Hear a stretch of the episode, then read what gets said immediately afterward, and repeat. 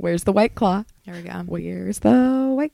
Where's Cheers. the? Where's the white claw? What? Where's the white claw? Where's the white claw? What? Where's the white claw? I feel like I'm being brainwashed right now. Does everybody else I fully left. Venmo us at Horgasmic? Subscribe to our Patreon. Oh yeah, Patreon.com slash SMH pod. We made one today. that's so exciting. I know. We literally, well, Miriam literally just made it. you helped. Um, Yeah.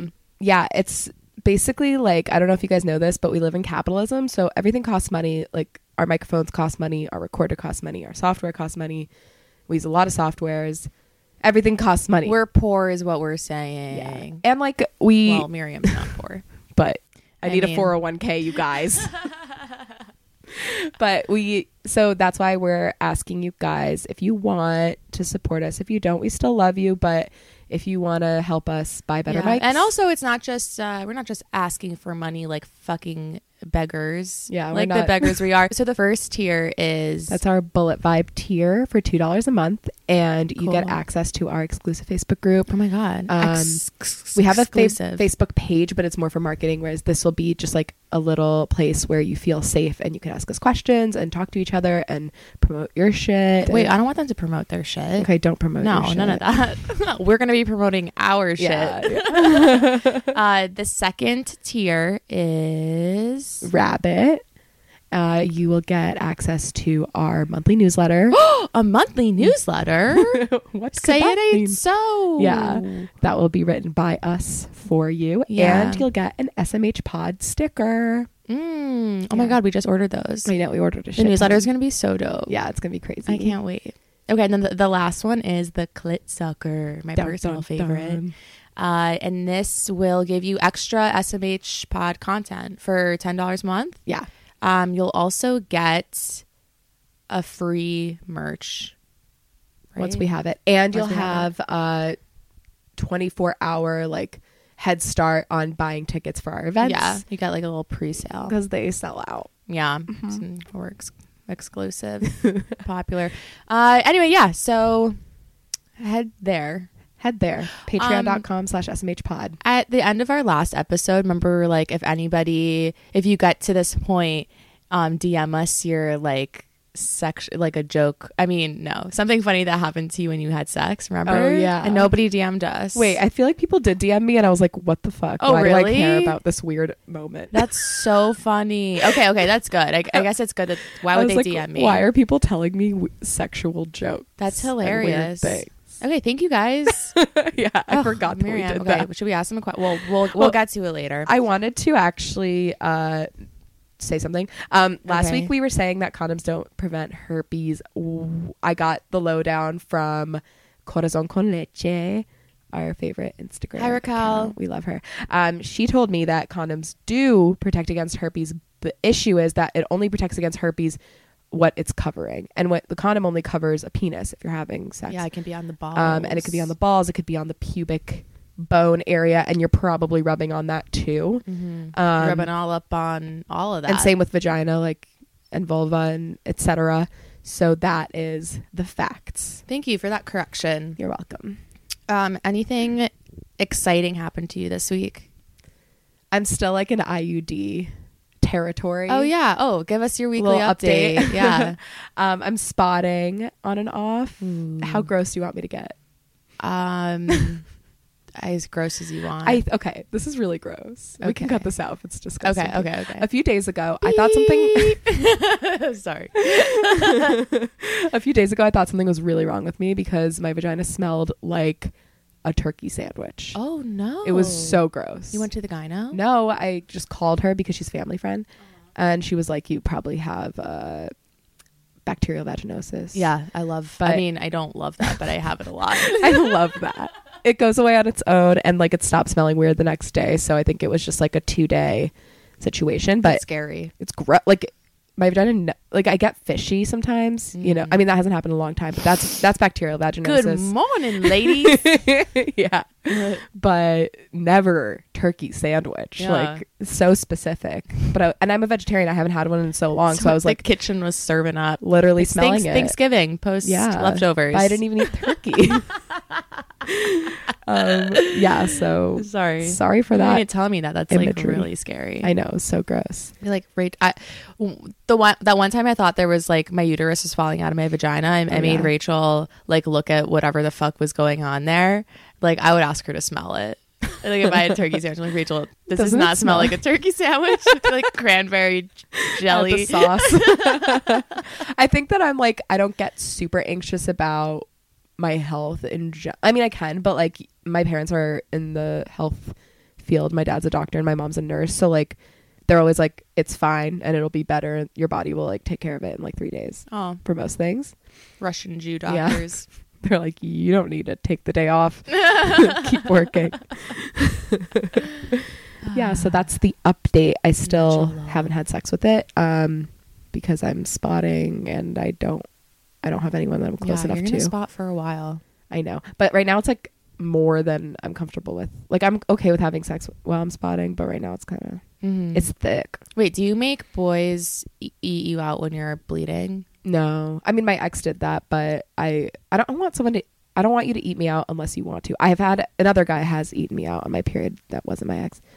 But yeah, Yeah. usually actually Yeah. two guys have. Three guys total Wow, have eaten me out on my period. Yeah. award-winning. It's not gross. Mouths. Period. It's not. But some I mean, people think it is. I, yeah, I think that blood in my mouth is kind of gross. It's like Like I, I, would probably eat a period. Did I tell you about this guy? I probably have on this show before because it was so ridiculous. But this guy that I was hooking up with, like all throughout college, you know, one of those like Mm-hmm. life fuck boys. uh, I fell. Um, I was wearing heels to date party, and I fell like going into the bus, so I was bleeding on my knee, and this boy licked my date. He licks the blood off my knee, and I was like, "Oh my god!" Like I'm flattered, but what? Yeah. And he was like, "Don't tell anybody I did that." So obviously, I told literally everybody. all of our listeners. Yeah. What Uh, happened to you this week? Oh well, so I met Seth Rogen. I already told you about yeah. that. Oh my god, I like forgot that yeah, happened. but I like just remembered it because I was thinking, what did I do this week? It felt like such a long but short week. I know that was forever ago. Yeah, that feels like so long ago, but I kind of blacked out that night. It was like, okay, so I took my friend's Adderall or Vyvanse or something because I had mm-hmm. run out and there was something going on with my with my insurance and I just like needed one, so he he gave it to me. So it was something that I don't usually take, and it was probably like a higher dosage, I think. Right. So I had that, and I just I it, it was a great day productivity wise. LOL. Um, and then I went to the event. So it was the Workers Circle was honoring Seth Rogen and his dad as like these Jewish icons. Um, and I talked to them and it was super dope. And he like spat on my face and Oh everyone's God. like, "Did you ask him to?" And I'm like, obviously not. He was just like, you know, Did you he he seems to? like a person who like when he gets excited is just like spitting everywhere. You know, Me like with his with his. Do you? Sometimes I've spit. Not in my life. notably. I mean, you. we all have. You're just like Seth Rogen. We're so similar. Celebrities. I hope you slipped him my number. Uh, no. Rude. I, if anything, I would slip in my number, and his wife was there, so I couldn't. It was Mm. so fucking gorgeous. Anyway, that was a really amazing night, and like I got drunk, and I made friends with like these two other reporters there. It was such a fun time. I got home, and I don't go to sleep until like three or three thirty because I think I was awake from the Adderall. That's why I was Mm. Right. talking about it earlier. And so I masturbated a lot, three times, and then I like basically taught myself how to squirt. and I squirted so much, like not as much as the time when I took acid, Oh yeah. but like I had to put a blank, like not a blanket, a towel down. Oh my god. And so I, I thought, okay, like the two are correlated. Me meeting Seth Rogen and then like being so horny, I had to just keep like, like I thought my um my clit was bleeding, so because I, I was using the clit sucker on it so much, and I was like kind of. I was getting a little bit scared that it was going so numb and like there was blood everywhere. So I kept like trying to look because the, the, the lights were off. So I would like wipe my vagina and then put take, take my fingers up. But obviously there was no blood. Oh it was just like to illustrate how much I was masturbating. That sounds like an art project, you know, like To an art masturbate until you bleed? Uh huh. Uh huh. what? You should like commentary. You know what I mean? No. The pursuit of pleasure, and then what? A video of me masturbating until I you bleed. Ew. Let's do it Oh on our Patreon. Yeah, no, I'm like protecting. I'm cupping my vagina right now. um, but yeah, I I heard the trick on uh Orgasmic when I posted like how to squirt, but I didn't actually do it because for me, I think I can squirt like after the first time I've orgasmed, Mm. and then all you have to do is when you feel it coming, just push out. So what did you do? I orgasmed twice. The third time, I was just pushing, like with my vagina canal, pushing out. Like pretend like you're Like while you were masturbating. as I was orgasming. So as you were coming, you just started pushing. Yeah, like you could kind of like I could feel like a a, a wave sort of, and Right. then like the way that you pee, you know, when you push out a little Yeah. bit. So I just did that, and it expels it. But don't do you not squirt ever when you have sex or, or I've only ever squirted twice in my life. Oh, life. just with the with that dude. one was sex and one was the bender. Hmm. But I haven't squirted again. Yeah, yeah. So try it. You might need to also orgasm a couple times first. and then you just like kind of try to pee while you're orgasming. Sort of, yeah. You, Okay. you know how what people say, like, oh, you know, when you feel you're about to pee, that's what your orgasm is. I don't actually ever really feel like Yeah. I'm about to pee, but but in that instance, it kind of did, and then, and then you just go with it. Okay. So yeah, so try it. I'm gonna try it. Um. Anyway, thank you, Seth Rogen. I love you. Yeah, thank you so much. I tweeted that I was like, I met Seth Rogen today, and then I taught myself how to squirt at 3 a.m. it didn't get a lot of uh, retweets, but like the most likes I've ever gotten, and people were like, the two are definitely correlated. Yeah, hundred percent. No, they're right. Um, all right. Also, if any of my friends are listening to this, um, I want to say hello. Thanks for listening. Leave a review, and also, I will not be talking about anyone today. I forgot to talk about this. What? I was recognized. oh yeah! Oh my god! Oh my god! Oh my god! Yeah, I don't know if I should say her name. Should I? Um, Like shout out. yeah. Shout out to Olive. Uh, I was on the subway and I noticed her before she even came up to me because she was wearing a bandana. And I just thought she was super Our cute. fans are so hot. I know she was so cute, and I was like on the subway, just kind of you know playing Sudoku, and then she's just like, "Are you Flex. Miriam?" Wait, we also never introduced our podcast. Oh.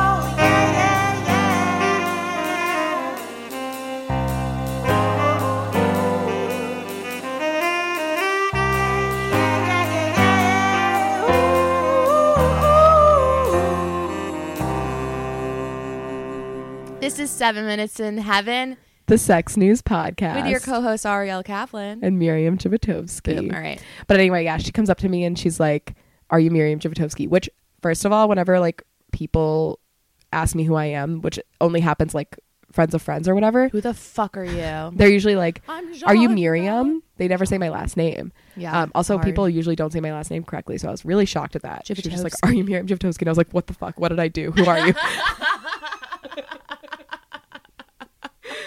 You just got served. Miriam Jabotovsky, you just got served. she basically served. Yeah, no, she was just like, "I listened to your podcast," and I was like, "OMG, that was crazy." And I love you, Olive. Well, I guess after reporting on our weeks, we can head into the news segment. sure, we can. Hit it, Emma.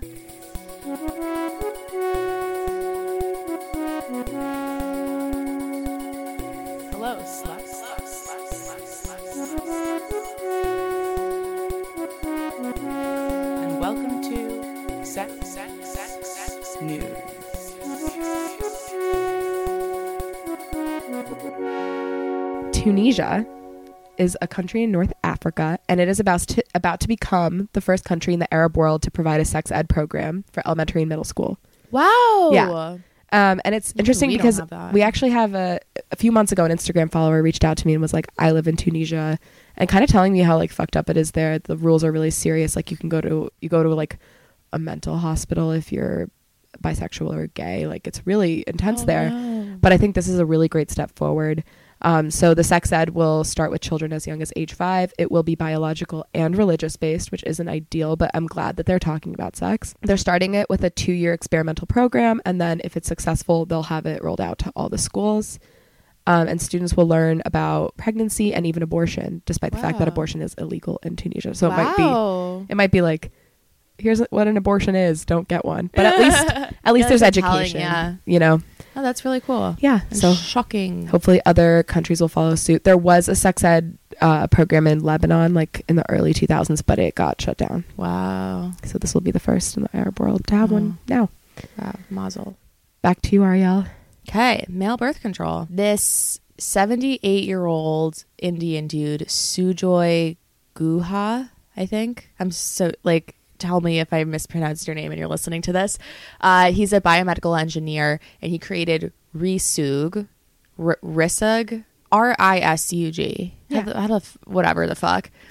Um, which is the male birth control, and he's been working on it since 1978. wow Yeah, which makes sense because um so it's non-hormonal and it's like it's a shot. it's not hormonal It's not hormonal and it's a shot into um the area or into the tubes where this where the sperm gets carried from the testicles to the penis. okay Um and it lasts for 13 years. So I think he had to do like a lot of longitudinal studies on that. So like nice at least that they were working on it since 1978. Yeah. By they I mean him.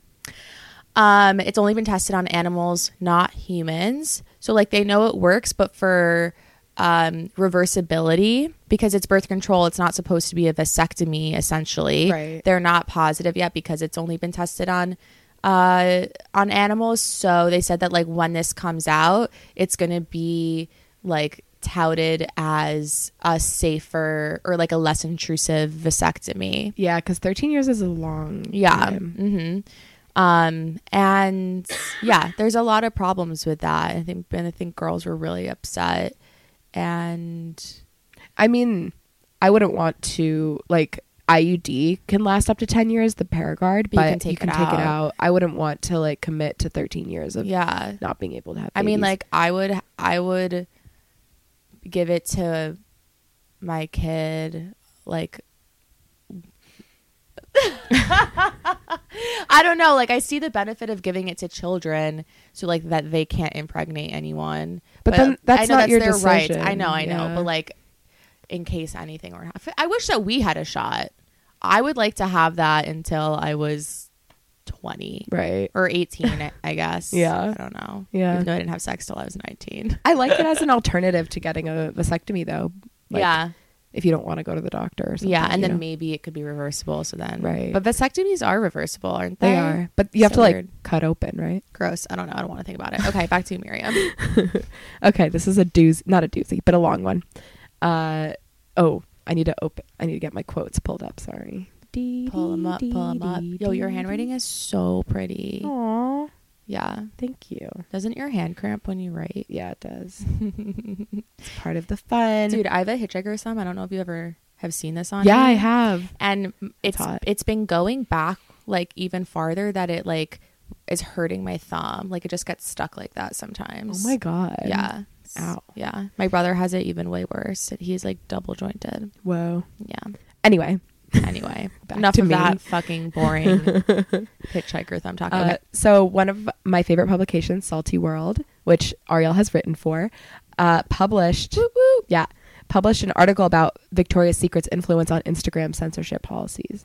It's really interesting. Break it down, baby. So basically, Facebook's policy on like underwear and bathing suit advertising originated from a Victoria's Secret ad campaign, and that has influenced all of Facebook and Instagram ad policy. oh my god. Yeah. Um, and it's still in use as of July 2019, according to the article. I don't know if it's still in use now, but most likely it is because I think we would have found out if it wasn't. Uh, so it outlines the policy, ad policies for underwear and swimwear ads, as I said. And there's 22 bullets that explain how models can sit, dress, even arch their backs, pose, how they can interact with props, like all these very detailed things. So there's a lot of fucked up shit about it. The first, every single policy states that women are the target of the policy, so there's no there's absolutely no rules pertaining to the nudity or of or like nudity or swimwear of men.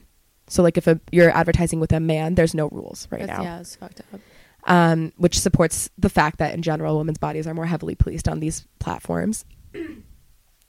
Uh, another really fucked up thing throughout the policy, they refer to women as girls, the women users. Yeah. That's like pedophilic. Uh-huh. And oh, um, it's like especially fucked up because of connections with Jeff Epstein. Yeah, Jeff Epstein. Jeffrey Epstein. Yeah, with What, are you on a nickname basis Jeffy? Poo. um, so here's an example of how they word it. Girl with a swimsuit top on and a towel covering her bottom, but showing that she does not have a swimsuit uh, bottom underneath the towel is against policy. And they're like referring to these women as girls, which is gross. Girls, girls, girls. Yeah. Um, okay. They also use explicitly binary language, which is super Mhm. exclusive of non binary and trans folks. Um, not surprising. Yeah, not surprising. Um, and here, like, basically, this is a quote from the article. This exemplifies Instagram's hypocrisy. Sex can be sold for the benefit of major corporations like Instagram, Facebook, and Victoria's Secret, but not for the benefit of sex workers themselves. So, a lot of their policies, like, you can look sexual, but you can't be selling sex, mm-hmm. you know? And it's like, Yeah. that's what you're selling. You can be sexy for a toothbrush, but you can't be Sexy sexy, for for, sex. sex. right. And you, you can be, someone else can make you sexy, but you can't make yourself sexy. Wait, what does that mean? like kind of it's more of like an overarching commentary on society but we can use women's bodies to sell products but women can't use their own bodies to sell themselves and their Oh. products. You know what i'm saying? Yeah, just fucking watch me. yeah like let me live. Um so another fuck this is like also very fucked up. Uh victoria's secret we all know is like i remember as a kid kind of fucked with my body image. I remember looking through the catalogs and being like wow th- these bodies are insane. Yeah. and that's not my body. Um and really promotes fat phobia. The founder of victoria's secret said some really fucked up things about bigger bodies and trans bodies last year Did they step down? uh yeah yeah it was like a whole thing Good. Um, good. yeah. That's great. yeah i mean victoria's secret's over the fashion show isn't happening Yeah, that's really insane. um but I'm so over their lacy thongs. this is like really fucked up too. So uh one of their I'll let that go by. It, they're sounding the alarm. It's for the Victoria's story. Secret. Yeah, Yeah, they're, they're like- coming to get them. Okay, whatever. Shot, Miriam's firing shots, and the the police The are ether. coming to Support me. No, Or no. to arrest you. So um like there's just a lot of fat phobia in Victoria's Secret. So an example of the policy, what is within policy is a photo of a girl from behind wearing a bra and cheeky underwear. But an example against policy is a photo of a girl from behind wearing a bra and a thong. But when you look at plus sizes, what's cheeky underwear on like a very thin per- body versus cheeky underwear on a like plus Yeah, size body bodacious booty. might look more like a thong and that like makes policing of those bodies a lot more intense and in general this supports the fact like salty data shows that plus size people are more likely to be flagged for sexually suggestive content on instagram Mm. which is just true like thin bodies can be doing really sexual things and it goes and it passes and then fat bodies will be doing the same things and they'll get taken down Yeah, um, if you want to know more about that you should follow lisa spliffson and ashley chubby bunny yeah, and follow Instagram. Salty World too on Instagram. yeah Instagram. 100% Sign up for their newsletter. yes um, and, so and then ours. yeah obviously by going to our patreon Mm. Um, but this just basically supports that something that Salty is always ringing the bell about, which is that the patriarchy is within the algorithms. Like oh people, god, people write algorithms, and people have internalized biases. So the algorithms have internalized biases Yeah. that are written within them. So everything that's being shown to us is biased. that's so like matrixy to think about the patriarch. The patriarchy is in the algorithms. Right. That's Yeah. crazy. It's a really intense, scary. thought. Get the fuck out of my algorithm. right? Like, I mean, that's why accounts like ours have, but both of us, uh, Horgasmic and SMH Pod, were taken down for Yeah. posting content about sex, even though we're sex educators and like what we're posting isn't harmful. Whereas both of us receive like dick pics constantly and Oh nothing God, happens yeah. to those accounts. And like, Kim Kardashian can post her ass and that's fine. But then, like, when a fat woman posts her ass, she Yeah. gets taken down. Mhm. Um, and then let's not even like to, to, to not even t- like get into what trans people have to experience just by getting reported by transphobic people. Yeah. So a lot of sex workers get their shit deleted, but then like wellness influencers are allowed to exist. right, and like Sesta and Fosta, which we should definitely have an episode about eventually, like oh my god, yeah. is kind of underpinning all of this as well. So We should like break that down, even though it's late. Like people don't really know. Yeah. Because when I talk about when I tell people my Instagram was deleted and they're like, "Why? What happened?" I start with Sesta Fosta. I was like, Right. "Remember when Tumblr deleted all of its porn?" Blah blah blah blah blah. Yeah. so Um, Sesta Fosta are basically Wait, just no, to like no, are we doing it? we can just It- quickly say till hear more. Click here. Whatever. they're basically policies that police sex. We'll Yeah. talk about it in more detail. Yeah, yeah, yeah. Um, but yeah, that that's it. I don't really know like what we can do. I guess we can support politicians who are against things like Sesta and Fosta, and like keep ringing the bell and telling people about this because I think a lot of people just don't know, which is the first step is knowing and being aware of this shit. Um, so send this podcast to some people who need to know this shit. Ooh. Back to you, Ariel. Good marketing. um, have you? Well, like you only have one ex, but did you fuck him after you broke up? Yeah. And did that like hurt you emotionally? Oh yeah. Yeah. I mean, so I mean, he was abusive piece of shit. yeah, we broke up. Like we broke up, but then maintained contact, had phone sex, and had in person sex like a few times since breaking up. And basically, it was basically like we were still in a relationship. Right. Were you talking like about like mundane things in between, and then you would Mhm. like start sexting? Yeah. So I'm kind of doing that with my ex right now. And so I wanted to talk about this study that Ooh. I found. It's not new, it's from a couple years ago. Um, and of course, Justin Lehmiller wrote about it in Our. Vice. Um, so this study was called Pursuing Sex with an Ex. Does it hinder breakup recovery? In short, the answer is no. And it's actually Ah. can be beneficial to hook up with your ex. So It's not what I was expecting at all. yeah, I mean, so be, with your situation, like he was a fucking horrible person, and like He was that, ill. y- yeah, he treated you poorly, Yeah. and like that just makes it just changes everything with Right. the dynamic. Like my ex didn't treat me poorly, but we were both immature. He was way more immature, Of course. and like I think we're both just. I'm like lonely and you know and like Yeah. I kind of do want I do want to have sex with him again honestly I mean, So, yeah, no one knows your body like an ex. I feel mean, like. no, he nobody knows my body at all except for me. Actually, um, he's never made me Oh orgasm. yeah, true. It's so insane. Um, anyway, I remember, or, or I saw this article like in my timeline because uh, Lehmiller like just you know reshares old stuff, and it was just very relevant to me. So even though this isn't sex news, just fucking deal with it. It's your per- news. So there were uh, two studies in this study. So in the first part of it, um, they had 113 people ages 18 to 55 who started it when they were in relationships, and then every week. Uh, the researchers followed up with them, had them take surveys about their experiences, including reporting sex they had with their exes, their emotional state, how attached they felt feel to their ex, and how distress they felt about the breakup itself. So the results from that showed that 24.8% of these people pursued ex sex at some point. Mm. They were more emotionally attached to their exes, but ex sex wasn't linked to feeling more upset about their breakup. It was actually more beneficial than harmful. Huh. Yeah, perhaps because they were more emotionally attached and like you were emotionally attached, but in a in a toxic way. Right. And so this might have been like it nothing really bad happened, but they know each other out of just like familiarity. right. And so I think that's also like my ex, my ex knows me really well. He doesn't know my body, but like that comfort and like I like knowing that he still cares about me and stuff. Yeah. And, um, then the next study was with 372 people ages 18 to 65, and this just looked at if um, people who pursued their exes for sex were successful. And nine out of 10 times that somebody did it, they were successful.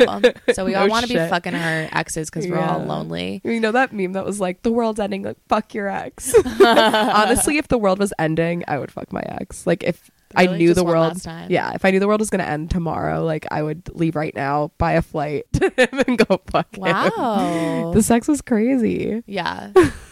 Would you pee in his mouth? Yeah, Oh, cool. Would you peg him? yeah, Yeah, yeah. It's the last It's day. the last the world. day. I'm pegging him. Uh, so the the main takeaways of this study is that it's not uncommon for exes to have sex. So like the when you're best friends are being like, no, don't talk to him, don't do that, it's not healthy. Like that's not true. It actually could be healthy. I feel like that's what friends are for, though. yeah, no, for sure. I'm I'm not talking to my roommates through this podcast right now who are telling me not to talk to him.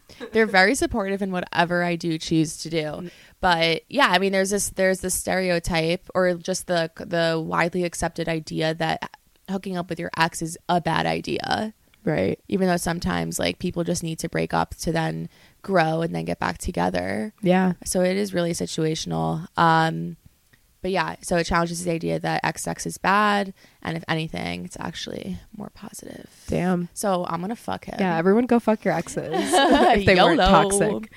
All right, back to you, merch. All right, this is this article that you sent me, which was a study that found that women on the birth control pill have a smaller hypothalamus, which like is super annoying because I used to be on the birth control pill, so I wonder if mine is smaller. Uh, first of all, before I get into this, yeah, right. Before I get into this, I do want to say in Psych 101, or I guess that's not what it was called, AP Psych. My psych teacher sent us a video to remember all the parts of the brain, and for hypothalamus, it was the thing was hypo the llamas, and he would like squirt water on the llamas to regulate their temperature. Uh, the hypothalamus, the hypothalamus is the part of the brain that produces hormones that help regulate your body temperature, your mood, appetite, sex drive, sleep cycle, heart rate, and a lot of other involuntary functions. And this actually is a lot of things people report do get affected by the birth control pill. People say their sex drive goes down, their mood changes, they gain weight. Like, so I do kind of, kind of makes sense to me. Basically, the study looked at 50 healthy women, and 21 of them were taking an oral contraceptive.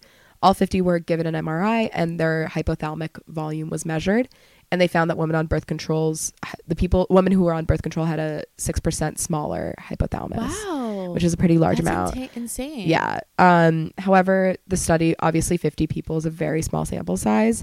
Uh, so it was way too small to draw any conclusions, but Yeah. um, it's definitely a jumping off point. And they also said that having a smaller hypothalamus isn't necessarily a bad thing. And they couldn't necessarily draw like correlation Oh. causation. interesting. Um, but it was just something they found. Yeah, I love it. And like in the abstract, it says like this is what we this is what we found, and the last sentence is always like, but there weren't enough participants in the studies. We have to do it again. but like that's how that's how studies like y- there are future supporting studies for everything Right. to make sure that it's all. If you can't um, replicate it, then it's not. And if you can't get funded to do a big study, you, had, Yeah. you have to like kind of prove that there's something there Yeah, to get exactly. funded more. And this study was conducted, or one of the like people who helped conduct it was Nicole Prause, your girl. So we love you, oh Nicole. my God, I love her. Ugh, I love that we like know researchers. I mean, you do.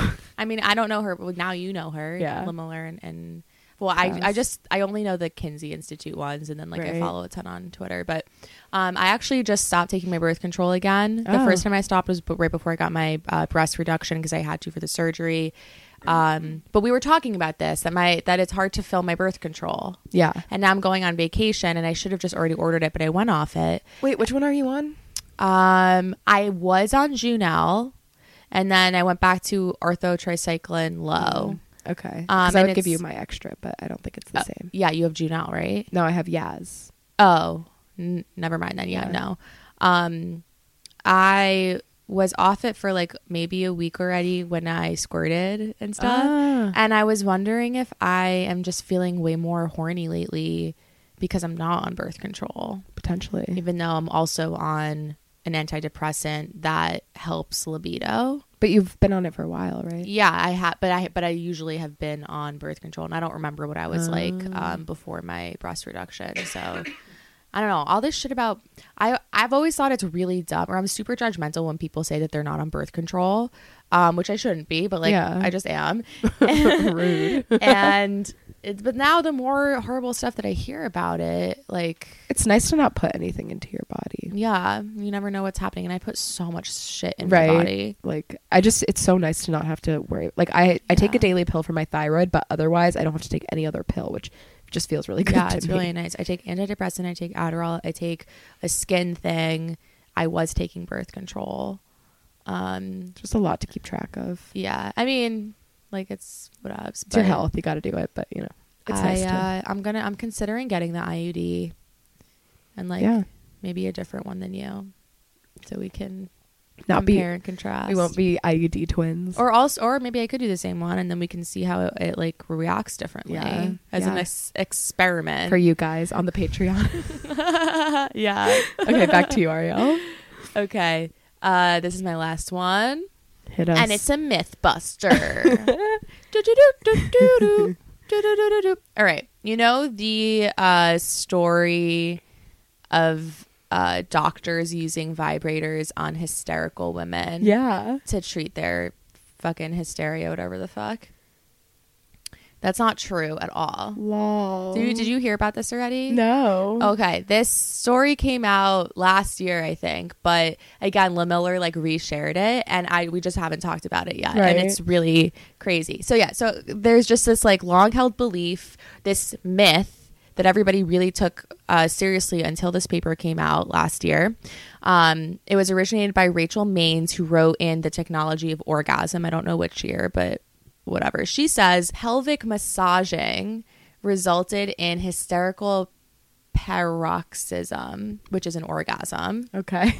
um, and that that was a staple of uh, medical practice in the Victorian era. Yeah. So that mm, uh, the doctors would use a vibrator to stimulate the clit, and they used a vibrator because it was faster than using their fingers, so that they could fit more patients into their God.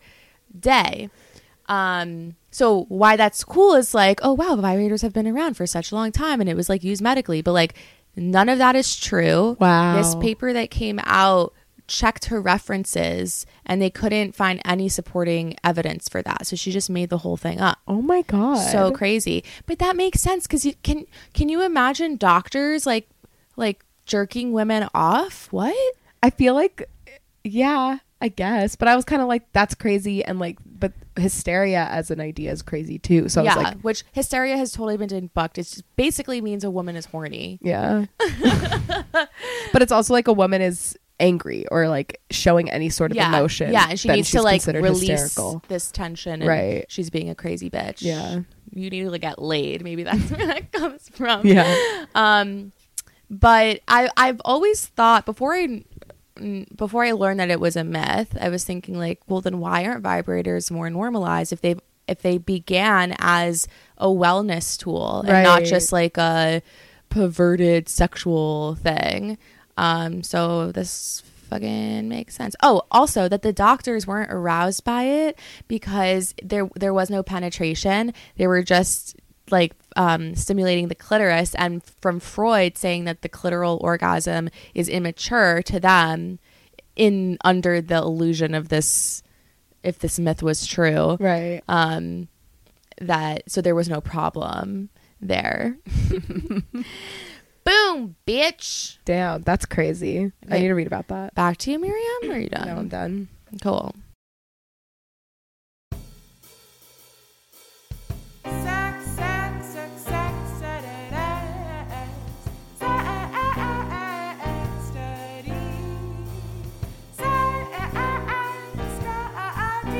What are we talking about today, Ariel? Incest porn, also known as fauxet. Oh, how how is that spelled? F A U X E S T, like incest, but faux. Oh, fauxests. Process. Fauxests. Huh. Yeah. Cool. Cool. So. Should I talk about my study? Yeah. Okay. So I read a study that was more about incest rather than incest porn. And I read one that was about incest porn. Mm, less about incest. Yeah. And the study name is really funny. It's called "It's All Relative: That's funny. Sexual Aversions and Moral Judgments Regarding Sex Among Siblings." So, why is incest bad? Why do you think incest is bad? Why it's bad? Yeah. Um, biologically, it's um, you know, well, Jews are basically built on incest, actually, but uh, it it fucks you. You have like fucked up uh, children Yeah. who can't like um, adapt well. Right, exactly. So it's pretty biological. Having sex with close close relatives will really fuck up the health of your relate of your resulting offspring. And this is for two reasons. So the first is harmful recessive genes. So as you were mentioning, Jews have a lot of incest, Yeah, uh, or like Yeah, there's a lot of cousins. sex with close relatives, and um, Tay-Sachs. yeah, Tay-Sachs disease. So Tay-Sachs disease is a disease that is a rece- recessively linked. So um, I don't know how much biology we want to get into, but our genes we have dominant and recessive. So if you receive one dominant and one recessive, then you'll get the dominant trait.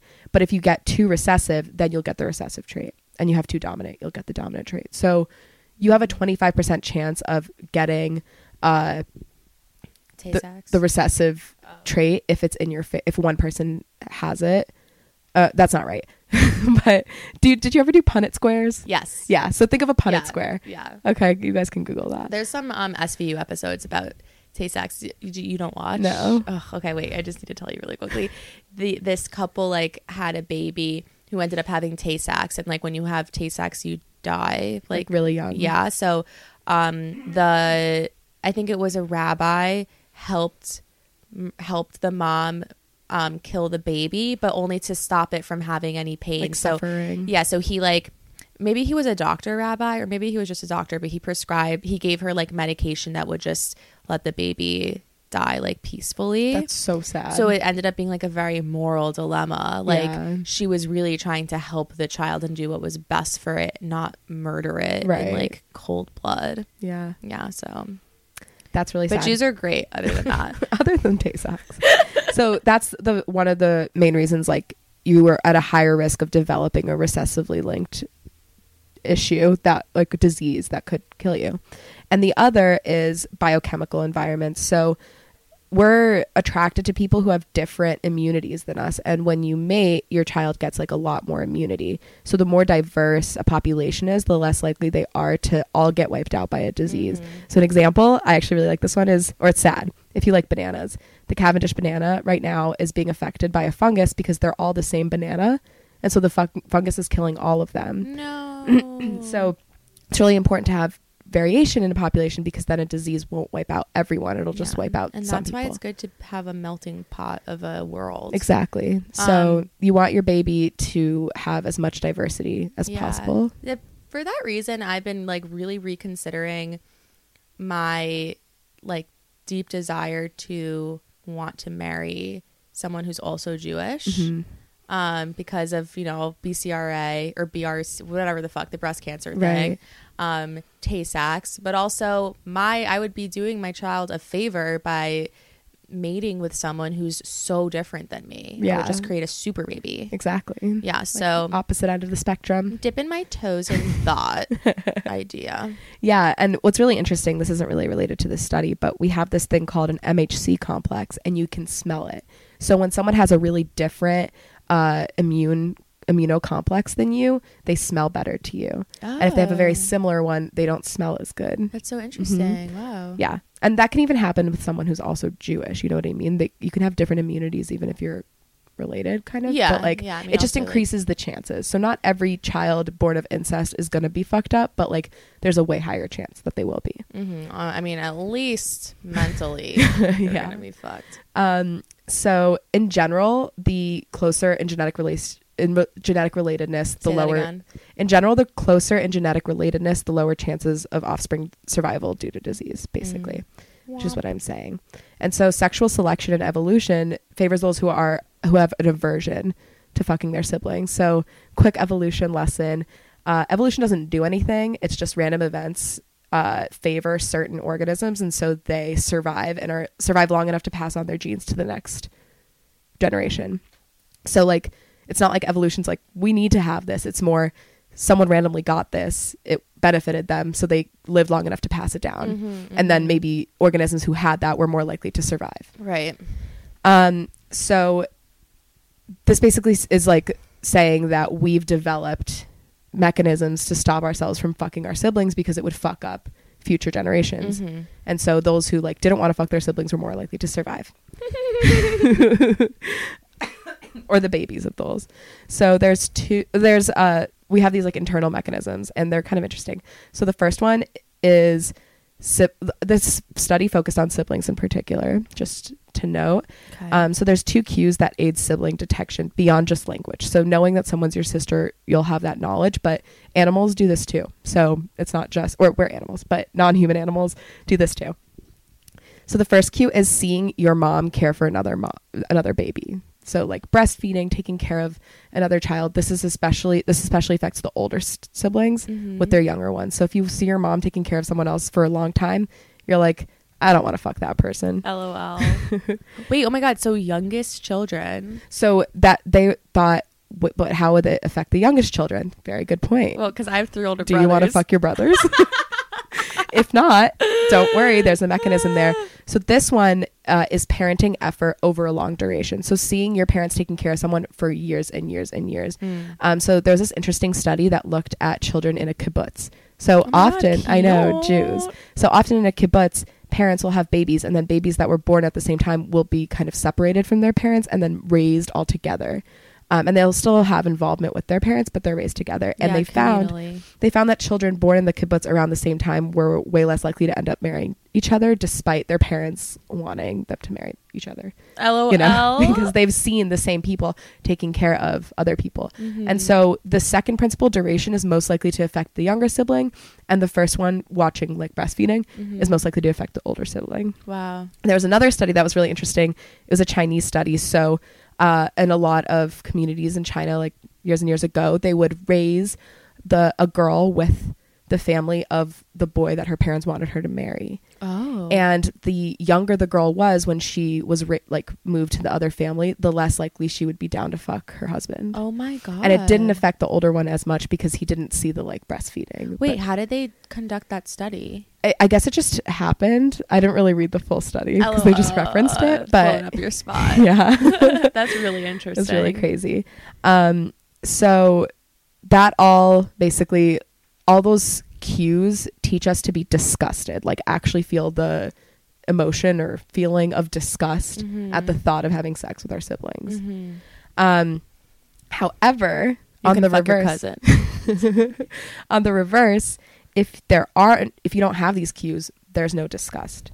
So, if siblings do not observe maternal infant associations or do not live together for long durations beginning at birth, they'll be unlikely to develop this aversion.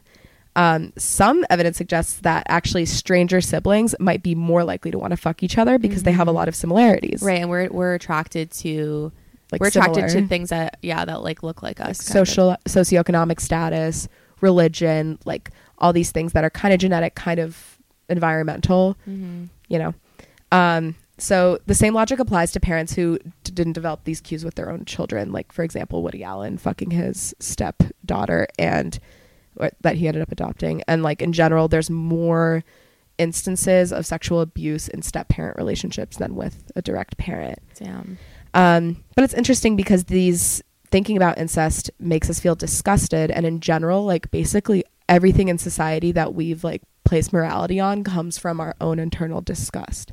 So like for a long time, people, I mean, still gay people deal with a lot of bullshit, but people who are against gay marriage feel disgust at the idea of it when they think about people of the same gender like making out that disgusts them and that's why there's this like moral implication that they think it's like actually a bad thing to do. So since incest disgusts most of us we all think it's a disgusting thing to do and we think it's morally wrong. It usually is. Most cases of incest are sexual abuse. Mhm. um, but at the end of the day i don't know you know like the adopted like a mom gave up her child for adoption then meets him 20 years later and then Yeah, you know yeah, that shit is mm, that's clickbaity. It's so clickbaity and it's gross. But at the end of the day, like if they're happy and if they're not like if if people are doing incest but they're not having kids and they're not bringing like some fucked up shit in the world, I mean, I guess. yeah, I think, yeah, I think the inbreeding is like really horrible. Yeah, but it's still gross. A proud Jew. Right? but the things that disgust us also a lot of times tend to fuel our kinks, like the things that we're afraid of Oh yeah, yeah. averted to. So that brings Right, us how, to like, Well, when our uh, sometimes traumatic events that happen to us when we're, we're younger, like end up being our kink. exactly, Yeah. yeah. Um, right. So I'm going to talk about um, incest porn and why it's so popular. So we wanted to just talk about like what incest in general, and then also incest porn was one of the top or uh, fa- faux cests was one of the top genres in 2018. So it saw an enormous spike in the past few years. I've always seen uh, incest porn online. Yeah. But like apparently it's everyone's like "Arr." It spiked with Donald Trump's presidency. it was it was say. just okay. Mhm. Um yeah, so also searches for everybody in Trump's family spiked. Melania, it was something That like a sense. thousand percent. But like, yeah, obviously, who was searching for her before she became the first lady? And there's a lot of like Ivanka Trump porn. Right Ew. before uh, recording this, um, I played the video uh, for Miriam of when Trump was in an interview with Ivanka, and he said like if he, if she wasn't his daughter, that he would fuck her. Yeah, that was insane. And everybody else, all the Everyone's hosts were like, um, you're fucking weird and crazy. they were like, "You'll really say anything, huh?" He's disgusting. Okay, so apparently min- millennials look for step sibling porn the most. I love step sibling porn. kind of hot. Or stepmom. I don't love mommy porn. Mm. Um, I think that moms generally have fake tits Mhm. and like a body type that I don't like. There are some moms that I'm into. Um, In porn. in porn, yeah. Sorry, not IRL at all. Okay. Um, daughter is the sixth most common role, and uh, sister is the tenth most common role for female porn stars, according to a 2013 analysis. Um, and okay, so uh, basically, I read this article and then I jotted down a lot of notes. So excuse me for being incoherent, but I'm pretty hungover. Hit Like, us. uh, Miriam's like unprofessional. also, me saying that was unprofessional. Okay, hitting it. Um, as taboo porn becomes more common, viewers get bored and need something more stimulating to see. And incest is apparently the most taboo, and it's you know drawing from like that, like biologically we're repulsed by it Right. to protect ourselves. It's so, yeah, it's like the kind of like wanting what you can't have kind of thing is really hot. Um, and like what you fantasize about isn't always what you actually want. Oh yeah, totally. Usually not. Totally. So like for for straight girls who watch lesbian porn, I think that's really confusing. It's like, wait, I don't think I'm attracted to girls, but like that's what you like to get off to. Like, yeah, Right. you're, probably not attracted to girls, but that's okay for you to orgasm to that. Or you might be attracted when to I girls. tell myself. Yeah, I mean, most, most of us are fluid. um, okay, so this sociologist, Dr. Chauntelle Tibbals, tells Vice intimacy between step relations is very taboo in contemporary U.S. culture, and yet many people live in step blended families.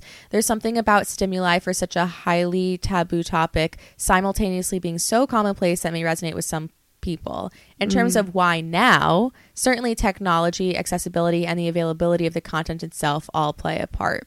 There's also the like, it's this consumer loophole sort of thing or consumer um, producer. I don't know what it's called, but um, the people who are making porn, the like the big companies like MindGeek and shit, um, they're all owned by men. So all the like boutique, more ethical porn, a lot of those are made by women, um, and that's why they're just like better. But so for MindGeek, like they think, oh, people want to see this, so we're gonna make more of it, and then people watch it because that's what's being produced. Right. So it's not necessarily what they want to see, but now that it's there, it's we're in it. I've we're never it. searched stepsister, stepmom, whatever. That's just what is It's ju- yeah. brought to me a lot of times. Mhm. It's like not that's not really like what I like to watch, but then it comes up and I'm like, I guess I'll watch it. Yeah, it just it gets pushed out and Yeah. like I it became so there was such a spike in the search terms that companies that didn't make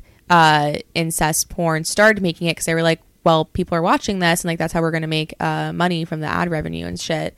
Um, and then other companies have been made exclusively for incest porn. Oh my gosh. Uh, I'm trying to think of like one of the things. I don't know. There's like taboo, like maybe it's called whatever. It doesn't matter.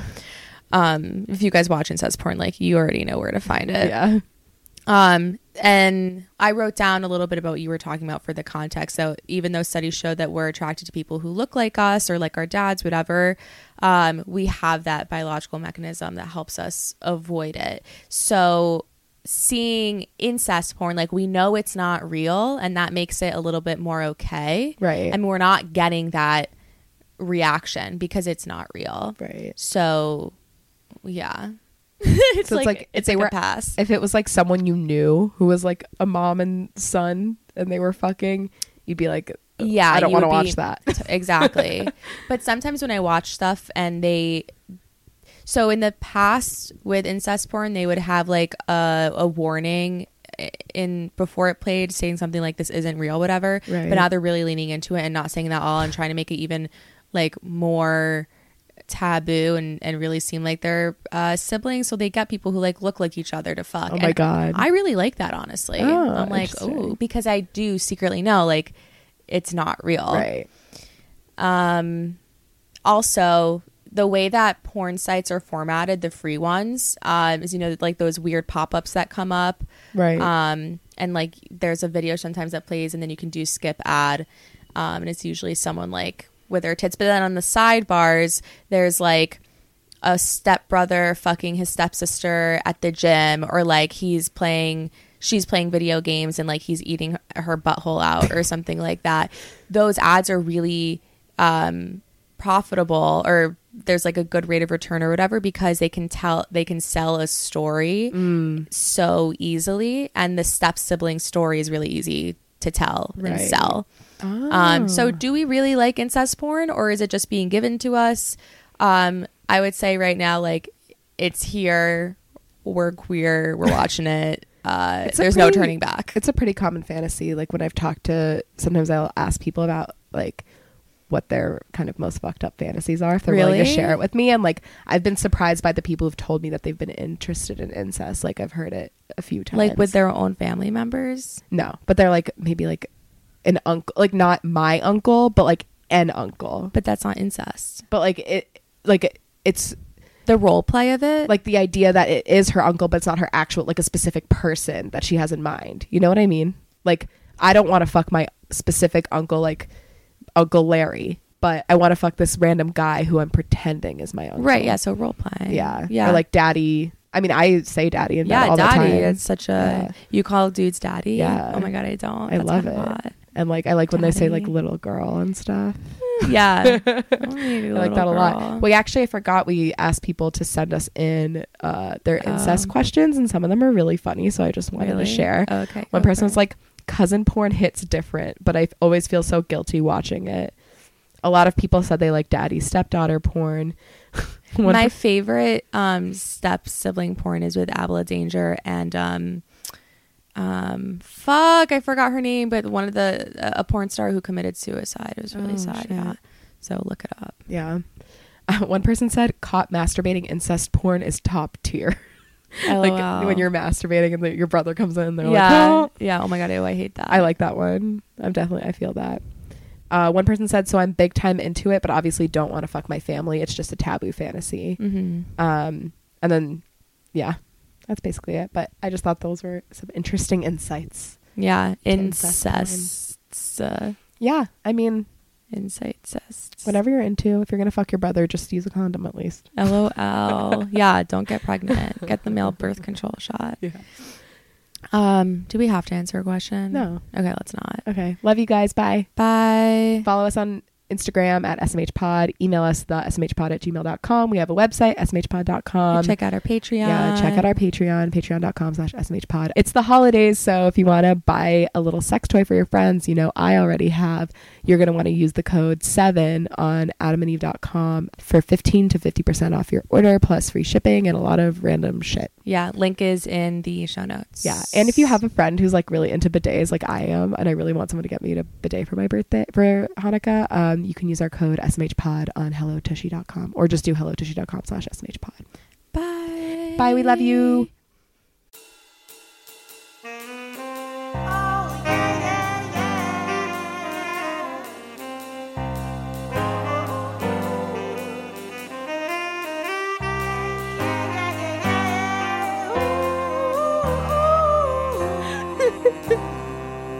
I fully laughed into the mic.